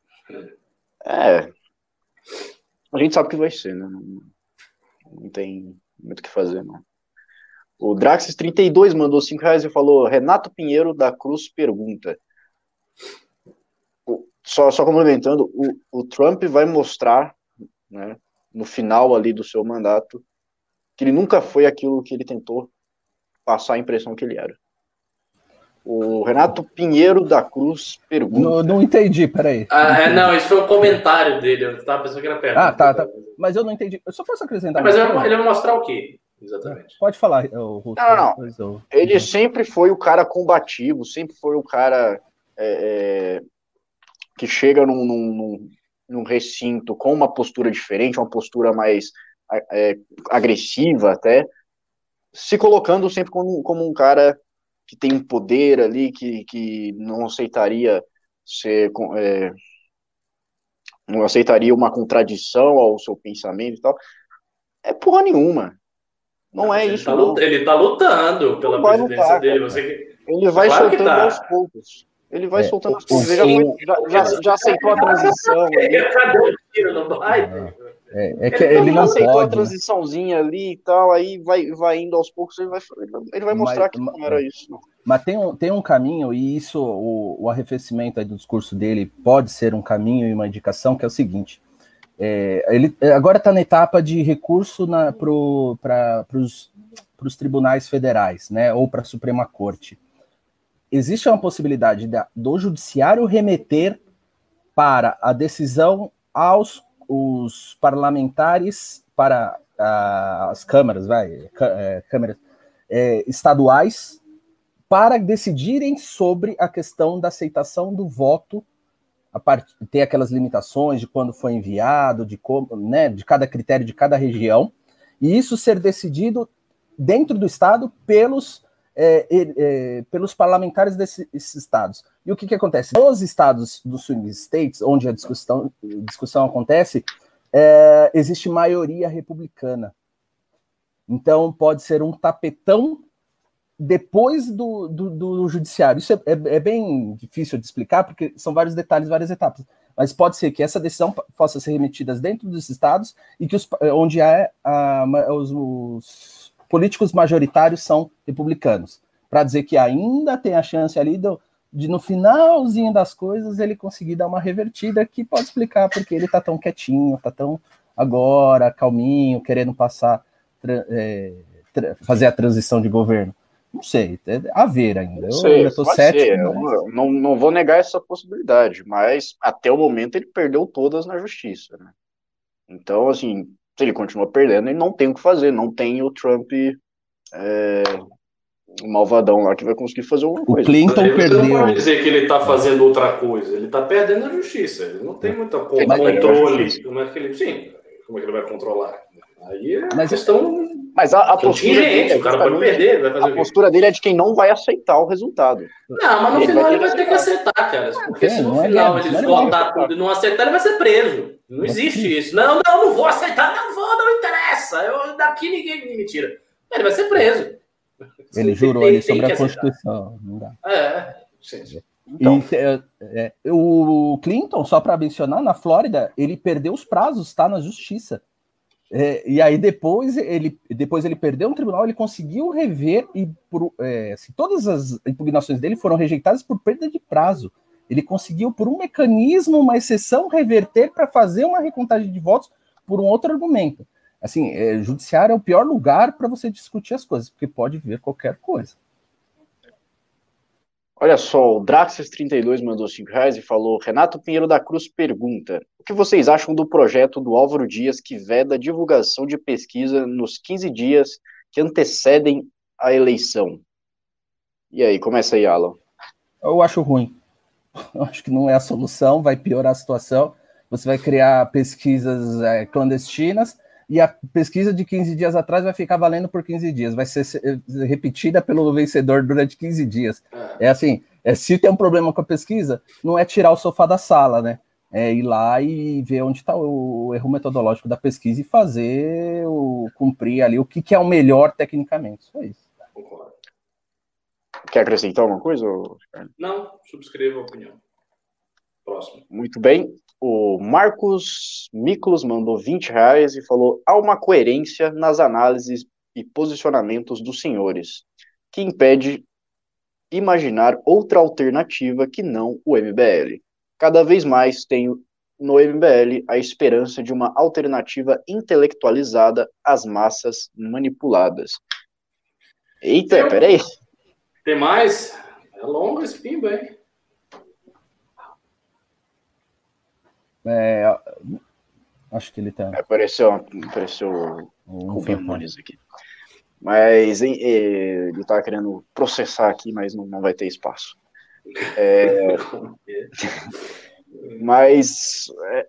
sim, eu concordo, acho que o M B L ele tem que assumir esse papel, de fato. Eu já tô falando isso, na verdade, há um bom tempo, que tem que construir uma boa base ideológica, tem que ir assumindo espaço na academia, assumindo espaço na imprensa e tal, e sim, tendo uma influência é, considerável nas massas. Então, fico feliz com, com, com o pimbaralho aí, vinte reais, e, e os elogios. A gente continua nesse caminho que a gente está trilhando, porque é, a gente acredita que podemos fazer, sim, a diferença.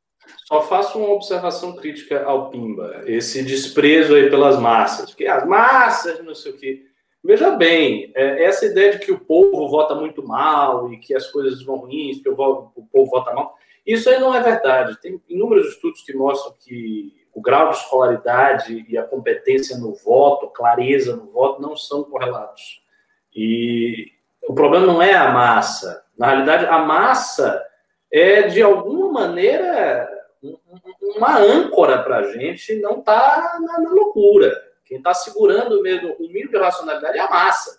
Porque quem é esclarecido por essa educação moderna aí é tudo imbecil. Você pega o voto do Boulos, não é o voto da massa? Não é o voto da massa. Ô, ô, Ricardo. É o voto de quem é esclarecido. Então, respeitemos o povo. O povo tem a sua eu, sabedoria. Eu, eu queria colocar uma coisa aí também, que uma parte do, ele, do eleitorado do Boulos é justamente esse cara que ele tá ali nas regiões centrais, é um cara que tem é uma classe média alta, ou é, é, é um cara que recebe mais de cinco salários mínimos, e ele tem exatamente essa visão sobre os caras da periferia, sobre é, os menos escolarizados. Eles falam, pô, eles não, eles não querem o Boulos, esse povo é burro, eles não sabem votar. Mas você tá votando num cara que quer colocar mais servidor público para resolver o déficit da Previdência. É. Você entendeu o que, que você tá fazendo? Então, assim, é, a pior coisa possível, na minha opinião, que pode existir na política por parte da, dos agentes políticos é a arrogância fatal que o próprio Hayek já falava tanto, né? De você acreditar que você tem a resposta e, e consegue ali saber mais do que as outras pessoas e, e por isso é, todas as outras pessoas são burras. Eu acho que Não, não sei, acho que não foi nem a intenção dele falar isso, obviamente. Não, mas... não foi. Não, foi não, uma observação não foi. Crítica, eu queria, amigável, amigável. queria aproveitar para falar é, dessa... Que dá pra a, esse eleitor do Boulos agra... aí. É, não, pelo amor de Deus. Agradecer né, um elogio desse, né? E é. lembrar o seguinte, ó, só um detalhe, isso não é uma retificação que ele falou. O M B L, aqui, eu digo, a gente aqui, é, constantemente estamos nos questionando. Então, questione a gente também... Faça suas é, análises, as suas impressões por conta própria, porque é o melhor, o único jeito de evoluir é se auto-questionando e também nos levando a, ao questionamento correto. Eu entendo o, o ponto aí do, do Pimbeiro, mas vamos questionar tudo, né? Como diria o outro aí, né? Sempre porque é o, é o melhor jeito para melhorar. Porque aqui é, o que mais tem é questionamento interno, né? Acho que é, exatamente. Posição, é o que mais tem. Isso aí, o Rafael Piccolo, personagem do Dragon Ball aqui, comentando, mandou cinco reais e falou: em eleições passadas seria impossível ver o P SOL no segundo turno em São Paulo. Foi uma vitória para eles, sim. corremos o risco de ter um prefeito do P SOL em breve. Mas veja, você tem que analisar o seguinte, você fala, em eleições passadas era impossível ver o P SOL, etc, etc, etc, então o P SOL cresceu. De fato, o P SOL cresceu, mas isso é normal, o P SOL já tem tempo de estrada. Quer dizer, a gente vai presumir que o P SOL nunca cresça, o P SOL sempre vai ficar ali, o P SOL não é o P S T U, o P SOL tem uma estrutura, tem um programa de crescimento. Então, que o P SOL cresça não é nada demais, é uma coisa esperada. O que não dá para dizer é que ele foi o grande vitorioso, porque ele não foi o grande vitorioso. O Covas venceu a eleição. O P S D B, na verdade, foi o grande vitorioso. O P S D B está com uma bancada pequena de deputado, meu amigo. O P S D B sofreu um saculejo violento. E, no entanto, nessa eleição, o P S D B é o partido que está governando a maior quantidade de pessoas. Então, como é que o P S D B não é o grande vitorioso? O P S D B é mais vitorioso do que o P SOL. E isso é uma coisa que a mídia não quer dizer, porque quer dizer que ah, o Guilherme Boulos é uma vitorioso. É. O, um detalhe que confirma, eu fiz essa afirmação em determinado momento da minha análise, é que eu falo Sim. muito, acho que é passa. Que eu falei, o Boulos cresceu porque ele deixou de ser um candidato marginal, ou seja, seria inimaginável que o P SOL fosse é, disputar uma prefeitura, e foi para o segundo turno se tornando um candidato competitivo. É exatamente o que eu acho que o Pimbeiro disse, né? Ele é perigo porque por conta disso. Não era imaginável, passa a ser alguém é, palatável, alguém aceitável dentro do pleito eleitoral de São Paulo. É um, é um ponto importante, sim, mas é exatamente o que a gente, a gente concorda com isso, na verdade. É isso aí, o Marcos Politano mandou cinco reais e falou a Pris, Priscila? Priscila? É, Priscila Chamas. Chamas não foi eleita pela segunda vez por causa do coeficiente que o Novo não atingiu por aqui. É, é mas na primeira vez ela, ela teve menos voto. Ela teve, se eu não me engano, perto de quatro, agora ela teve perto de seis. Ela aumentou a votação e novamente não conseguiu bater o coeficiente. E aquela coisa, o coeficiente é um segredo, né? Você tem que ter uma chapa grande também para ter o coeficiente. O Novo é muito restritivo porque ele é muito seletivo nos candidatos. Então, são poucas pessoas que vão para a chapa do Novo. Vocês compreendem esse ponto? Assim, você tem uma chapa de cinquenta, sessenta pessoas, tem um, tem um sentido. A chapa do Patriota aqui tinha um bocado de gente que não era do M B L.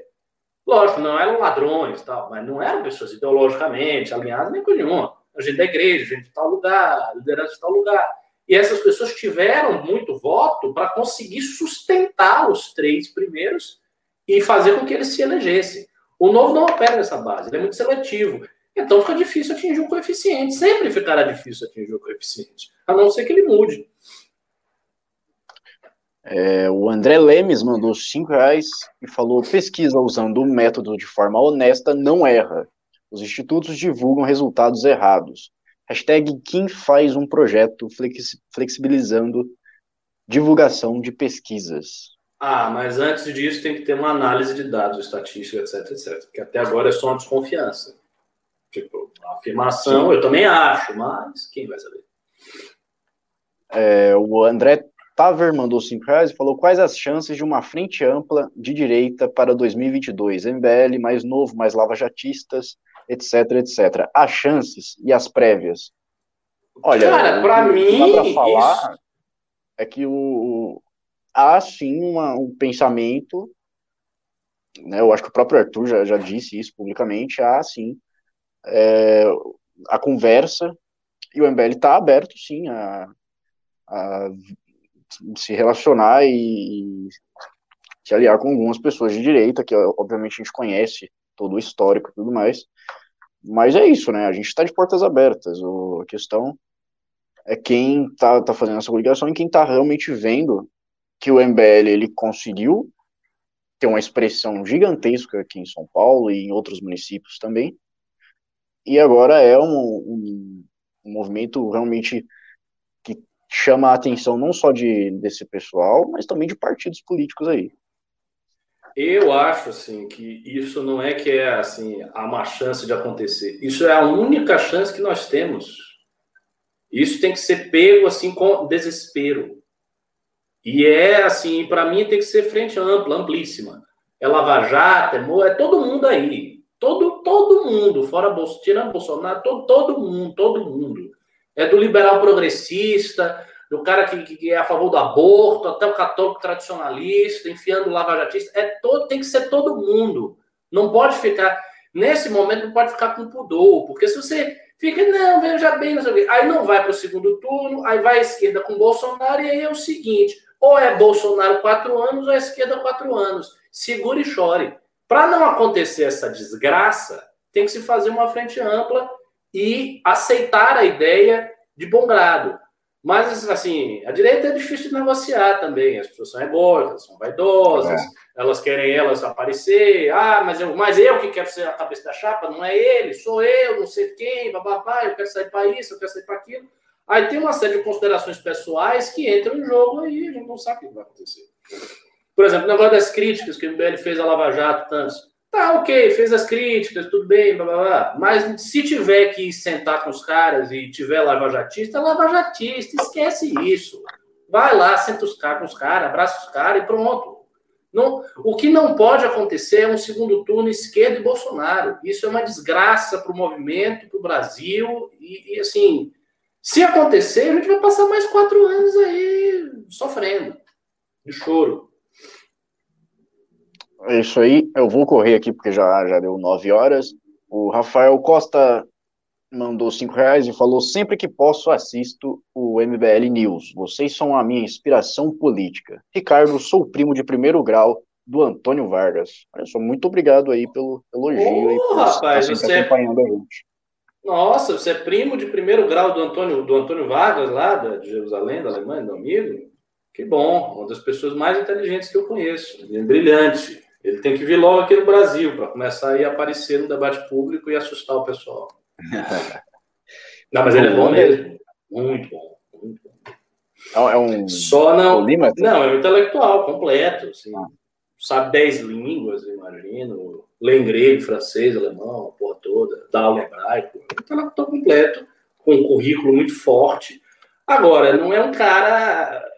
estilo popular, entendeu? O cara é discreto, né? Ele é homossexual assumido, ele é fininho, ele é magrinho, ele fala devagar, mas é um grande cérebro, muito privilegiado. Muito bem. O Anderley Pastrello mandou um pimbaralho, cinquenta reais, muito obrigado. Falou: brasileiro vota com o estômago, pessoal. Esse negócio de ideologia é legal, mas não enche barriga de ninguém, exceto os que dela vivem. Essa turma toda que está aí falando de comunismo e o caralho, onde, onde, não, acho que você escreveu errado, onde falavam em coisas práticas como combater a corrupção. O, o Bolsonaro teve um pouco de voto ideológico, né? Bastante, né? Em dois mil e dezoito foi, assim, foi bem expressivo, né? Mas é óbvio, foi um fenômeno bem, bem localizado, algo que não é muito... comum se acontecer. O Drake Darwin mandou cinco reais e falou: Cabum, você é da Bahia? Aqui poderia ter uma direita forte liberal, pois aqui só conhece o petismo. Tanto é que para o Estado e o Senado só dá P T. É, pois é. O P T tem uma força gigantesca no Estado, mas não na capital. São aquelas, aqueles paradoxos, né? Aquelas antinomias que eu estava me referindo. Então, tem uma capital onde o carlismo é forte, mas o Estado, o P T é forte, vai entender. E os dois ficam disputando quem faz mais, quem faz menos. Eu acho que dava, assim, para ter uma direita mais forte. Mas a tendência, meu caro, é o seguinte, é que todos os movimentos de ideias, eles sempre ficam mais concentrados aonde você está na vanguarda de um país. Como São Paulo é a vanguarda, São Paulo, depois do Rio de Janeiro e tal, é natural que esse movimento ele esteja mais avançado por aqui. Mas eu acho que ele vai chegar no Nordeste, ele vai crescer no Nordeste. A tendência é que ele cresça. A não ser que a esquerda volte ao poder e aí interrompa a porta. O Guilherme Benner Martelli mandou vinte reais e falou: A C M Neto é um direitista convicto ou é apenas um oligarca, um oligarca que é anti-esquerda por conta das circunstâncias? Nem anti-esquerda ele é. Ele me disse que ele é esquerdista, porque ele é a favor dos pobres. A realidade é o seguinte, a ACM Neto ele não tem cultura política profunda. Ele é um cara muito inteligente, excelente gestor e excelente político. Muito habilidoso, articulado e tal. Mas essa, toda essa discussão ideológica que a gente vem desenvolvendo nesses vários anos, ele não está a par de nada disso, ele não tem muito interesse em nada disso e possivelmente ele acha isso tudo conversa fiada, palavrório, que o que ele quer saber mesmo é eleição, fazer coisa, fazer obra e ser eleito prefeito e eleger sucessor. Esses políticos da velha guarda, mesmo jovens como ele, ainda tem muito essa mentalidade, eles não dão muita atenção ao discurso ideológico. Por isso que eles acabam sendo uh, até usados pela esquerda. Porque eles estão lá no poder, mas ideologicamente os caras vão deixando aí a esquerda. Tal. Mesmo a esquerda que bate neles. É, uma, é essa dificuldade que o político tradicional tem de entender os liames ideológicos das coisas. O Drake Darwin mandou mais cinco reais e falou: poderia ter um canal do M B L sobre a Bahia para desmascarar o P T daqui. Daiane Pimentel apanhou, apoiou o Zé... Você viu isso, Ricardo? Sim. A Daiane Pimentel apoiou o Zé Neto do P T e se queimou de vez com toda a direita. É... É, já, da, mais da, do que já estava queimada, né?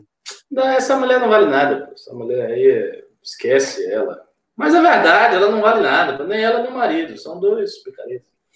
Agora, assim, tem não canal... Que, que não tem processo. Canal no YouTube. O canal no YouTube do M B L Bahia é mínimo. Mas, assim, acompanhe o trabalho no Instagram e no Facebook do M B L Bahia. Existe. Acompanhe lá. O pessoal Siqueiro, Murilo. Então, tem o M B L Bahia e pode acompanhá-los. Se quiser até fazer parte, é até bom, que é sangue novo. Boa. O Luiz Brasil Al mandou... Acho que são é uma moeda australiana aqui, ele mandou três. Não sei que moeda é essa. Como ajudar, como ajudar morando no, na Austrália? Olha, você pode pimbar o que você está fazendo, ser um doador recorrente e participar da Academia M B L quando abrir, que é uma coisa que você pode estar assistindo em qualquer lugar. Pode adquirir o nosso livro também. Também. Para você conhecer melhor a, a história, todo o processo do impeachment e etcétera. E tá sempre... Encher o saco dos parentes. É, exatamente. Né, mandando conteúdo nosso para parente, é... para amigo, para inimigo. Isso ajuda bastante. Pode virar o tio do Zap, exatamente. Manda aí uns cortes mesmo com os, com os australianos aí. Vai que elas gostam. Mas aí, aí você tem que ter foto de perfil dentro de um carro com óculos escuros, assim. Uma cara meio de malvadão, assim, sabe? O... Login Player mandou dez reais e falou: na minha opinião, a esquerda só vai para o segundo turno em dois mil e vinte e dois se eles se unirem, mas eu não acredito nessa união, porque muita gente e partidos vão querer tentar uma vaga lá na presidência em dois mil e vinte e dois. É exatamente o que eu acho que a gente estava meio que prevendo aqui. Eu acho muito difícil o Ciro querer abrir mão, o P T querer abrir mão de, de lançar um próprio candidato para se unificar em torno de um, de um nome ali, né? Mas eu acho que se ficar, se a eleição começar a correr desse jeito, eles fazem uma coisa de comadre, unificam tudo antes e vão pro pau contra o Bolsonaro.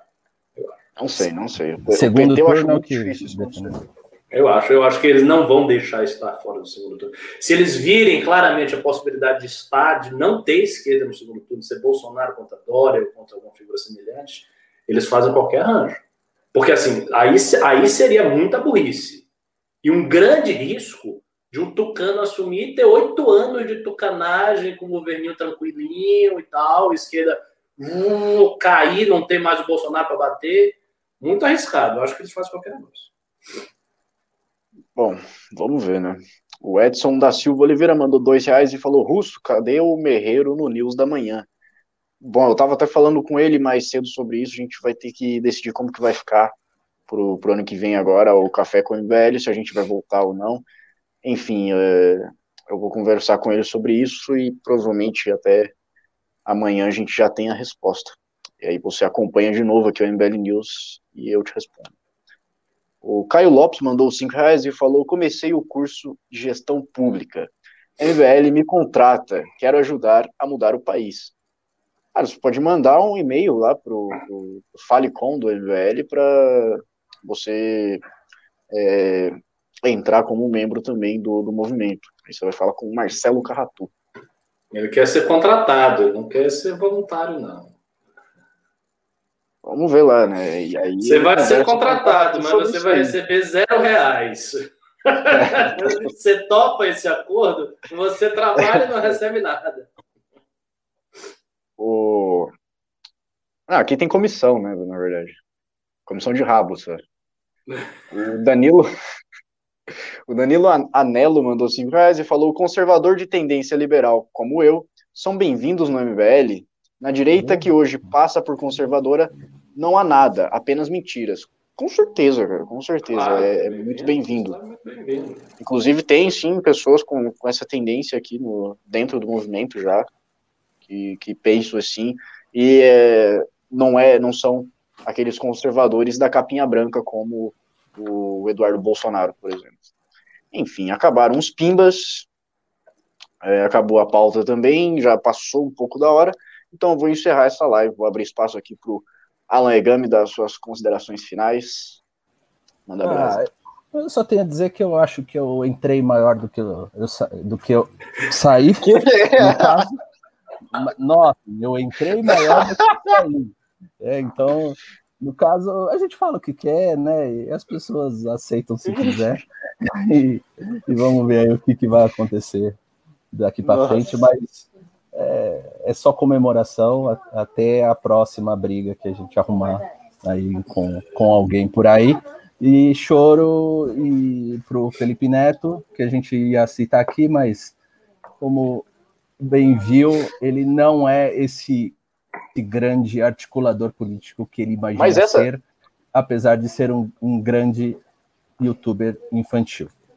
Essa era a pegadinha, porque tava ali o Felipe Neto no título, mas a gente mostrou que ele realmente não é tão importante assim, porque a gente nem falou dele. Era intencional. É isso aí. Então, boa noite. É isso aí. O, o Ricardo, dê suas considerações finais. Uh, assistam Bleach, está na Netflix. Bom, e aí vocês vão ver o Bahia, tem esse chapéu engraçadinho, tá? Então é isso, as minhas considerações finais. Chegou um, um pimba novo agora, Caio Lopes, posso ler aqui? Já Caio sou Lopes. Chamado de cabo eleitoral pelos amigos e já não ganho nada para isso mesmo. Que maravilha, é, é, você é, vai é o... continuar trabalhando mais e vai continuar sem ganhar nada. Olha que legal. Ah, é. Só coisas boas para sua vida. Bom, então é isso. Nos sigam nas redes sociais, os arrobas estão aqui embaixo. Muito obrigado pela sua audiência, pela sua paciência, todos os likes, mil e quinhentos likes aqui hoje. Vocês arrebentaram, audiência maravilhosa, interação no chat maravilhosa, é, e todos os pimbas também, que vão contribuir muito para a gente continuar nessa luta. Então, muito obrigado e até, até amanhã.